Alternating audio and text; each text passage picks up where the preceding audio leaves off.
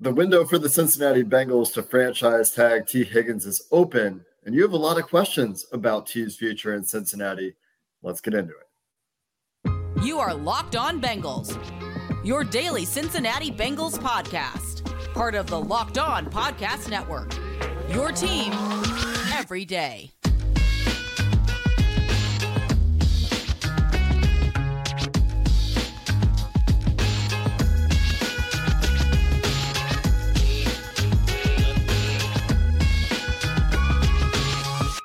Bengals fans, and welcome to another episode of the Locked On Bengals podcast. I'm your host, Jake Lisco. He's your host, James Rapine. We're going to answer all of your questions on Tee Higgins in this episode of the Locked On Bengals podcast, in addition to a few other questions in a mailbag episode.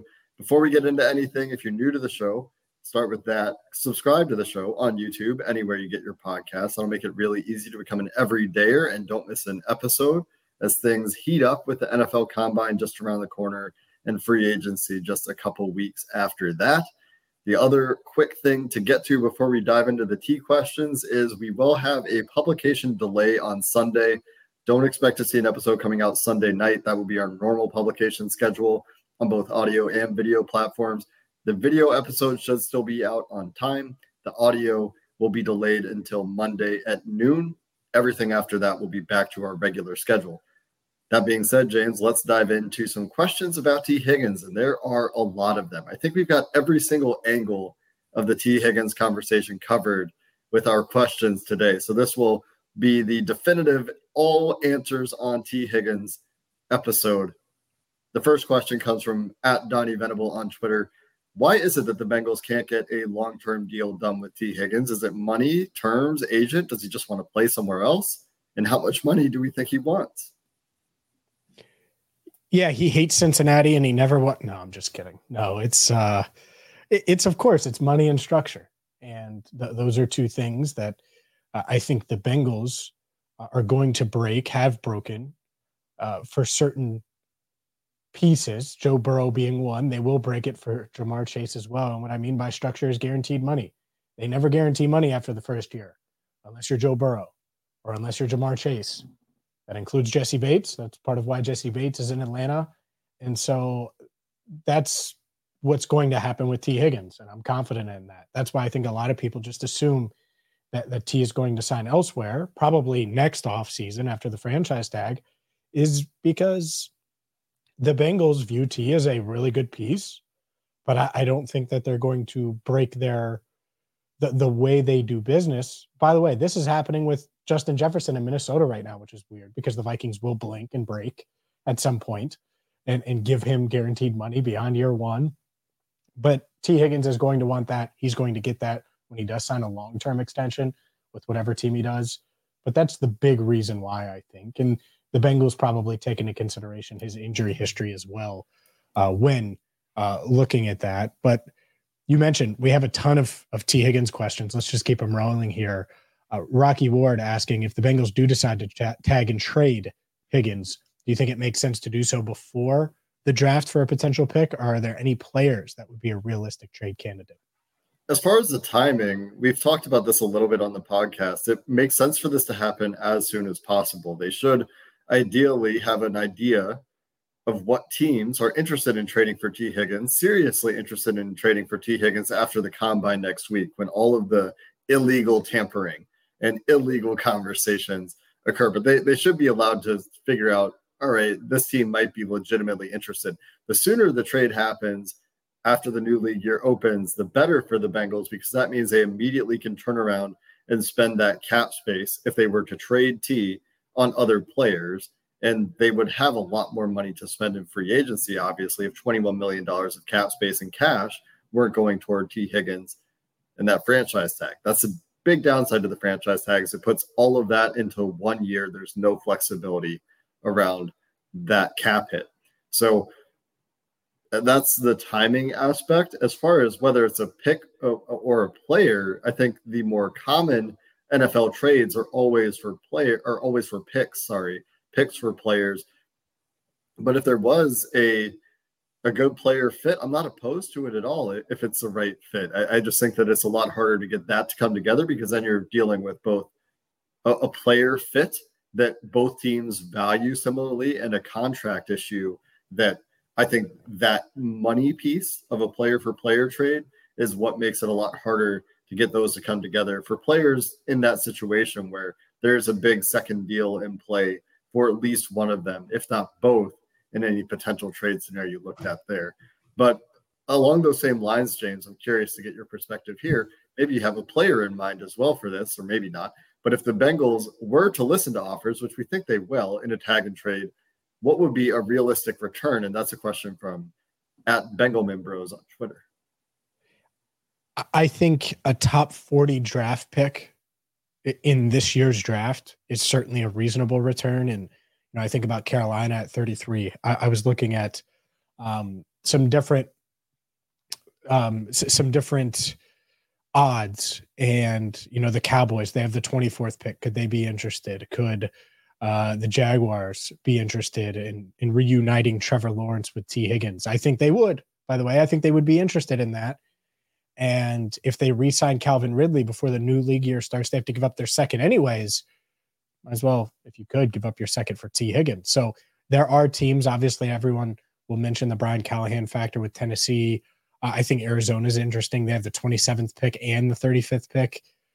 I've been playing with the trade simulator about using T to move up to that fourth pick. I think that's unrealistic. I would certainly try if I'm the Bengals, if you could move up to number 4 and send Tee Higgins in 18 and maybe another pick to the Cardinals, you certainly do it. So I think that's reasonable. As far as players go, you're right. It's really tough. And if you're the Bengals, you would be looking at a young player that's on their rookie deal still. I think that's what they would be looking for, because that's what you can get with a draft pick. And it's probably going to be hard to find that, because that team probably wants to keep that young, cost-controlled player that has shined enough for the Bengals to want them. So hard for me to throw out a player. Obviously, everyone will say Justin Jefferson. I'm not going to go that route, because I think it's pretty unrealistic at this point. And part of that has to do with T. But that said, there's another question here with Tee Higgins. This is the Tee Higgins segment here. Do the new cap numbers allow for more room for Tee Higgins, or is it adjusted for inflation /market? Is it already accounted for? Dominic also asks, if it goes up $25 million in cap space, does that mean $25 million more to spend? So the projected cap for 2024 has been around $242 million for a couple of months. I think that's when the initial estimate came out. In the last week or so, we've heard that it might be $250 million instead. That $8 million difference of unadjusted cap, the Bengals cap will be closer to $260 million because of rollover money, does in this case actually mean the Bengals have a little bit more to potentially spend in unrestricted free agency, or if they wanted to put that toward a Tee Higgins extension, because that franchise tag does not change. The franchise tag is just based on the top salaries at the position. So it's going to be based on an average of the top 5 salaries at the wide receiver position. And that's not going to change based on the salary cap going up. So in that respect, if they want to tag T, it actually means they will have more cap space after the tag of T, but the franchise tag itself will not change. Now, in terms of a potential extension or any potential free agent deal, how do those correlate to a $250 million cap versus a $242 million cap? You might see small differences to align with the cap, because I think increasingly in recent years, James, we're seeing a lot more people become aware of the APY of free agent deals being a percentage of the cap in a given year. And you're seeing that be the comparison between top player deals instead of just only the money, because of course, $30 million today is worth less than $30 million 5 years ago. Obviously, it's worth a ton of money in both of those instances, but with a little bit more cap space, you might see a small tick up in free agent deals, and that would kind of play into any deal with Tee Higgins or another free agent that the Bengals could get into. Along those lines of cap space, we have some salary cap questions to get to here, James. We have so much in this mailbag. We'll continue coming up next. Today's show is brought to you by Nissan. Are you the kind of driver that likes to push things a little further? Ever wonder what adventure could be around your next corner? Our friends at Nissan have a lineup of SUVs with the capabilities to take your adventure to the next level. And let's start with the 2024 Nissan Rogue. It's perfect for city drives, great escapes, and it has a class exclusive Google built-in that is always updating your assistant to call for almost anything. It has a 12.3-inch HD touchscreen. That's right up my alley. And it's the perfect mid-size crossover for your next adventure. But honestly, Jake, I'm in on the Pathfinder. Has room up to 8, expansive cargo capacity, and advanced available 4x4 capability. I'm all in at 284 horsepower, 6,000 pounds of towing. And if you want to get a full-size SUV, well, the Nissan Armada is for you. The 2024 Nissan Armada has a 8-seat first-class luxury style SUV, and it's also a 4x4. Tow bigger, explore further with the 2024 Armada. Take the Nissan Rogue, Nissan Pathfinder, or Nissan Armada and go find your next big adventure. Shop nissanusa.com. I'm going to sneak one more key question in here, James, before we go to some of the salary cap-related questions, if you don't mind. Are you okay with that? Yeah, let's talk T. This is a question that we've talked about quite a bit, but @JohnnySnotNose on Twitter had a question about how do you evaluate whether it's better to tag and trade T versus run it back for one more Joe Ja'Marr T? And I guess my thought process here is, say Tee Higgins gives you a 5% better chance to win the Super Bowl, which is probably much bigger than it actually is, which might sound crazy, but I think that is a lot more than it actually is. Like, what percent better chance to win a Super Bowl would it have to be for you to want to keep T for 1 year versus trade him for the future? Does that make sense? Oh, yeah, it does. I mean, what percentage? I don't know. I could throw out a number for you.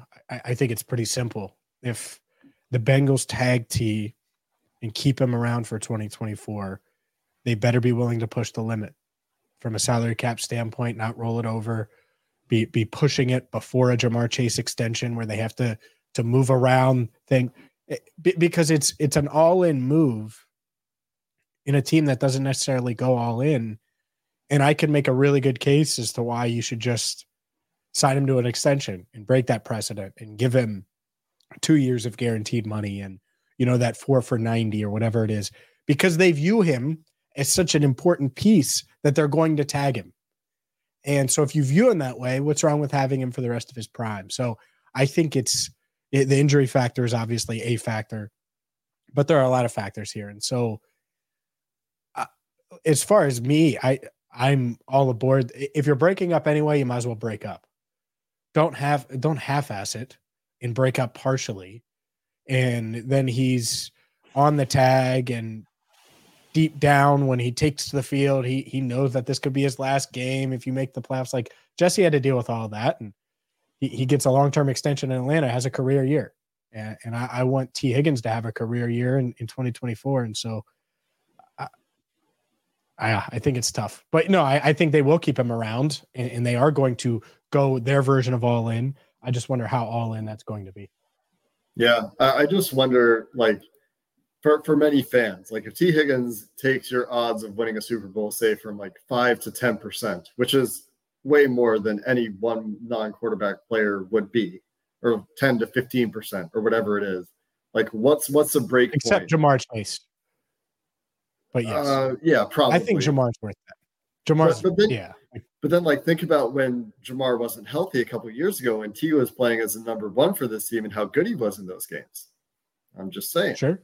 They got a lot of production. But they're not winning a Super Bowl with Ja'Marr hurt. I'll tell you. It would be tough, but yeah. If you don't have Ja'Marr. But that's the argument to keep T, too. That's the argument to keep T, too, right? Is they can still win. Yeah. Yeah. I just think it's an interesting way to think about it that, like, I hadn't really considered before is how do you quantify what he's worth to you in 1 year versus the long-term return? I'd be curious to know what our listeners think about that, how they would conceptualize that question. So let us know in the comments. Let us know on Twitter what you think about that. We're going to move on to the next question here, James. Tyler Bowles from the Locked On Bengals Insider Community, which you can find at joinsubtext.com/LockedOnBengals with a question here. Who do you think on the roster has a contract that needs to be restructured ahead of free agency? And James, I'll just add to this question. A lot of people have talked about Sam Hubbard, B.J. Hill, and Andre Parada, who we're going to have on this show in the near future, I promise, to talk about the salary cap sometime before or after the Combine here, most likely after, mentioned Orlando Brown and doing a small restructure for Orlando Brown. Any of those sound appealing to you? Yes, absolutely. All of them. I think as far as restructures go, you restructure Orlando right now, you save $4.5 million against the cap. It doesn't hurt what he's making. It's not asking him to take a cut. It's just simply moving the money around to make life easier on you. Hell yeah, I like that. As far as Hubbard, look, he played through a serious ankle injury that sidelined Kenny Pickett for weeks, right? Kenny never got his job back. He had that tightrope surgery. Like, it was a real thing. And so the Bengals probably look at it that way and say, all right, let's get our guy back, who had a career year in 2022, by the way. Like, there's a lot of Hubbard discourse right now. Career year in 22, plays injured in 23, even when they were out of it.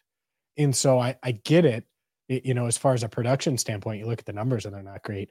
I also think that you could go to him, and he is a leader, to where he would probably be open to the idea of restructuring. And that's part of the all-in element here that I would do. Leave no stone unturned. With B.J. Hill, maybe you add a year to his deal and you can lower his cap number a little bit. Maybe he would like that, an extra year there. Is Mike Hilton someone you'd be willing to do that with? And you could lower the cap number. Like, there are ways to do that. But to me, the Orlando one is a no-brainer. Hubbard is certainly someone that you could approach about a restructure. Hill's in the last year of his deal. You're not going to restructure that, but maybe you add a year to it. And then the other ones that, to me, I would be surprised. Nick Scott, I think they probably just move on from him. And then Joe Mixon's obviously the elephant in the room that everyone's talking about. I would still be surprised if, they could save $5.8 million against the cap. I think they go that route if their hand is forced. And think about it, that 5.8 plus restructuring Orlando, it's $10 million. That might be your defensive tackle that you're looking for, at least one of them. So, they have ways to free up space, and right now they have that they're in the top 5 of most cap space in the league. So it's worth noting as well. And that'll change, of course, as other teams go through all their restructures and cap cuts that the Bengals are going to do a limited amount of, and we'll talk cap cuts as well. Some other restructure candidates, if they were so inclined, hypothetically could be Joe Burrow in any year. If they were interested in converting any of his salary to prorate that over the life of the deal, they can always do that. Probably not next year or this year, but probably next year. That becomes more appealing when the cap number goes up a whole lot. Trey Hendrickson is another one that I would mention because he has 2 years left on his deal as well. A large amount of base salary in 2024 that they can convert some of. And when we talk about restructures, all that means is you're taking some of that base salary that is accounted for in one league year from a salary cap perspective. You're converting it to signing bonus, which means the player gets that money up front, and that salary then gets spread out across 2 years. So when you're talking about restructuring Sam Hubbard, you're taking, for example, he has a $7.8 million base salary this year. So you can restructure up to the veteran minimum of that. So like $6.8 million or so. Spread that out over the next 2 years. It gives you a $3.4 million cap savings in the current year. That will increase his cap hit in the next year. And that's actually a reason I would be a little trepidatious around restructuring Sam Hubbard, because it does lock you into his age 30 season in 2025. And if you're wary of an age-related decline for Sam Hubbard and you're not sure you want him in 2025, that's a restructure that you might not want to do. And that's a reason to not do a restructure, because there is a future cost. You're just pushing the cap hit into the future. Whereas if you're very comfortable with Hubbard in 24, but you're like 25, I can save $9 million against the cap if I just move on at that point, that would be a reason to potentially not do a restructure there. And the same will be true for a guy like Alex Kappa with 2 years left on his deal. I think in a very similar situation on the offensive line to Sam Hubbard on the defensive line.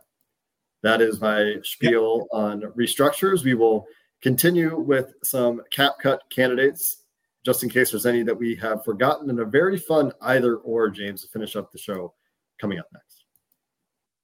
This next segment is brought to us by our sponsor, BetterHelp. And sometimes we all need the opportunity to get something off of our chest, whether it's big, whether it's small.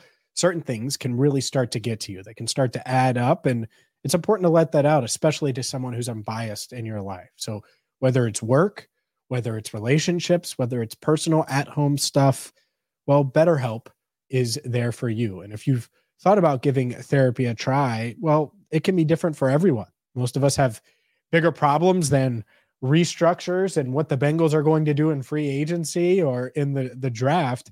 And it's important to get those things off of your chest. And the beauty of BetterHelp is the convenience. It is going to work for anyone, including those that have a really busy schedule. So if you're thinking of starting therapy, give BetterHelp a try. It's entirely online, designed to be flexible, and will fit the busiest of schedules. Just visit betterhelp.com/lockedon to get 10% off your first month. That's betterhelp, betterhelp.com/lockedon. James, was there something you wanted to add about those restructures before we dive into the cap cut question? Yeah, I just think that the ankle element of this is a factor. The Bengals know that. And so if I had to guess, I would say they don't really do anything with Hubbard. They don't do anything with Hill either, as far as like adding money or, you know, adding. The Kappa one's interesting because I would be comfortable with Kappa in 25. And so I do wonder if they would do that. But the Orlando Brown Jr. one, it's good call by Andre.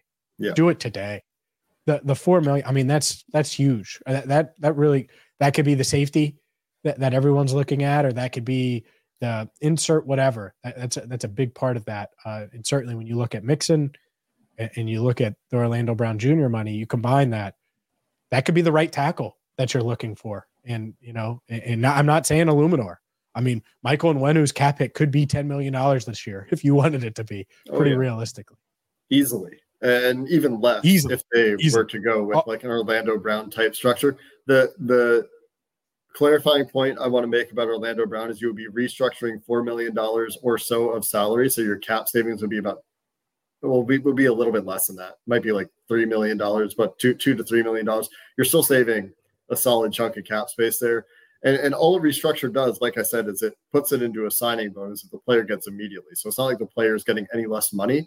And that's why last year when the Bengals redid Mixon's contract, I kind of pushed back against this idea that they did a quote-unquote restructure, because the Bengals historically have not done these moves. They have not used these simple restructures where they're taking salary or they're taking roster bonus and converting it to prorated bonus, signing bonus money, to create more cap space this year at the expense of future years. Not something they like to do. They historically do not like to push money into future years on contracts they already have. And we've seen a little bit of a change with some contracts that they've done, some of the bigger contracts they've done in recent years. The Orlando Brown deal was a break from their history. The Joe Burrow deal, obviously a break from their history. But even when they added a year for Trey Hendrickson, remember, James, our initial speculation was that the year one cap hit would go down. It actually went up. So the Bengals historically, and even in recent history in some cases, are not in the business of often pushing money into the future, but they are increasingly in the business of cutting players that are not in their future. Remember, this used to not be the case. It used to be the Bengals' selling point that you're going to see the life of your deal here, regardless of whether or not they're guarantees.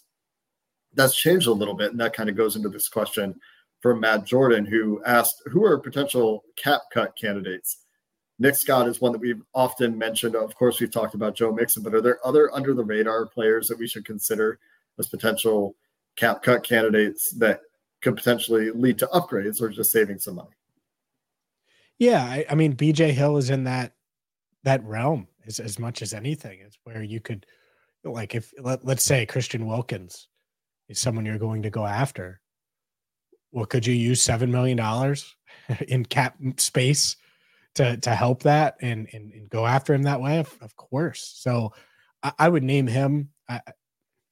Outside of that, is there anyone on your mind? I don't really think that there's anyone that's going to save you significant money, unless I'm thinking of, you know, thinking or forgetting about someone. Yeah, there's nobody that jumps out as a very likely candidate because you have some rookie deals in there that I would have a hard time imagining them moving on from. But Jackson Carman's cap hit this year is $2.37 million. They could save $1.65 million of that if they were to move on from Jackson Carman at some point. I would. Cam Sample, by the way. Another. Yeah, sure. I mean, I would not with Cam. He can't get on Jackson. Yeah, he can't. Scratch. He's a healthy scratch. $1.6 million. Yeah, I would. I mean, that's a solid backup for sure, I think.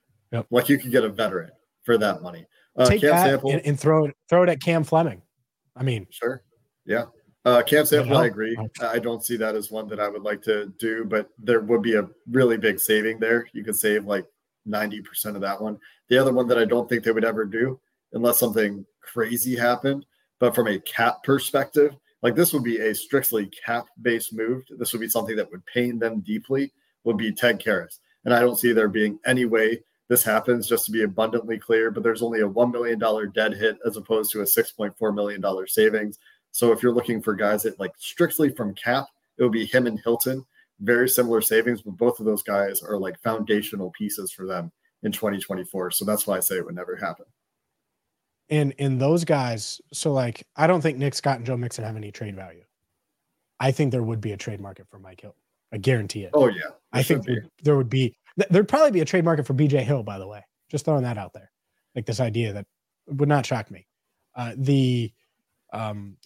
Karras, there'd be a market for him too. And I don't think that would happen. I think that's pretty low end, you know, as far as the likely outcomes. I think I would say a Tee Higgins extension, which I don't think is likely, is more likely than Ted Karras, just to give you an idea of where Ted Karras being cut. I just wanted to really quickly cover the rest of the ones that don't really make a whole lot of sense to me, because when you start getting into this little money, you start getting top 53 offsets that make these not really significant cap cuts, with like Trey Hill, Chris Evans. Could save a lot of money with cap cuts there, but there's not really a huge point to doing that because of the way that the salary cap math works. But let's get to that last question, James. I don't think Trey Hill makes this team. I was surprised he made it last year. Yeah, and you don't have to like proactively cap cut him, right? Because no doubt, he'll be around. Yeah. He'll compete for the spot. Yes, correct. All right, fun or either or, like you mentioned, you can draft Brock Bowers, sign Jermaine Eluemunor, and Christian Wilkins, or you could draft Johnny Newton, sign Noah Fant, and Michael Onwenu. Which do you choose? This is from Mike Bittenbender. Mike, you're the man. I grappled with this, James, because you get either the better defensive tackle and a high-end weapon prospect in the first package with a starting level right tackle. We think that is a short-term solution. Like this is Eluemunor, I would think of like Riley Reef. I would think of like what the Bengals actually got from La'el Collins, maybe a little bit better instead of what our expectations were with the La'el Collins signing. And in the other package, we get a starting right tackle that I'm very bullish on that has positional flex if they were to get a better right tackle at some point. And you also get one of the most exciting three techs in the draft and something that we've been looking for since Geno Atkins last wore stripes. I have a really, really hard time with this. At the same time, Christian Wilkins is an established player who's going to be good for you for 3 years, most likely. We're very high on Brock Bowers. You just need a future right tackle in that case, and can you survive with Eluemunor? That's the question, right? That's how you try to differentiate it, and I'm not giving an answer because it's really hard for me. I think this is like one of the first either ors we've gotten where it's so close and like a good comparison that I have a real hard time making a decision. I get it. I don't think it's that close. I think it's close. I think both of these are awesome scenarios. Like if either one of these happen, you sign up. You take either, right? Just to be very, very clear. But to me, do I think that Joe Burrow is going to be just fine with Jermaine Eluemunor?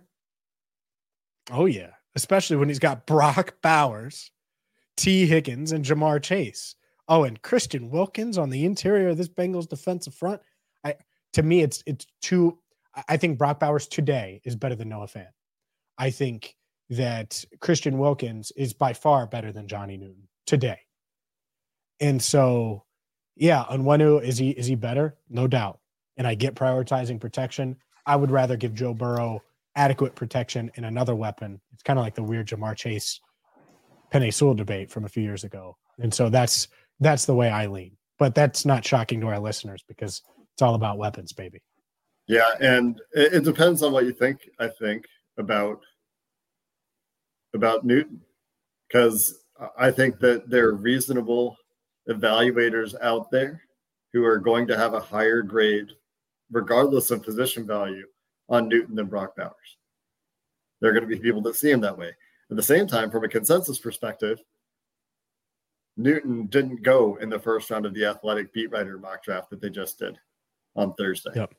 Like, he just didn't go in the first round, period. So it will not shock me one bit if the Bengals pass on Johnny Newton. And so look at their history. Let's just prepare people. Yeah. I mean, it would not shock me one bit.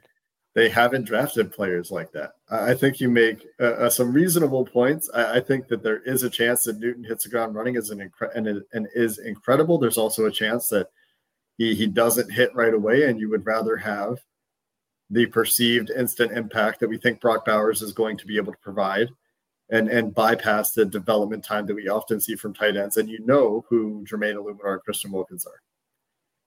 And if you think Bowers is better than Fant right away, then you have two better players in one package than the other. And then it's like, how much is the better right tackle worth? And if it's not worth two better players at positions of need, then you pick the one that has a guy you think can start in Eluemunor and the two players you think are really good in Bowers and Wilkins. So I get where you're coming from there. Yeah. That's going to be a fun one. I hope one of those scenarios plays out. I think the best thing about this is that both of them are great options. Be pretty happy with either of those. That's going to do it for this episode of the Locked On Bengals podcast. We know there were tons of questions in this mailbag we did not get to, but as always, these will come back up throughout the week. And if you ask a question on the Locked On Bengals Insider Avenue on joinsubtext.com/LockedOnBengals, we will make sure we answer your question via text there. Until next time, thanks for listening to this episode of the Locked On Bengals podcast. Hoo day, and have a good one.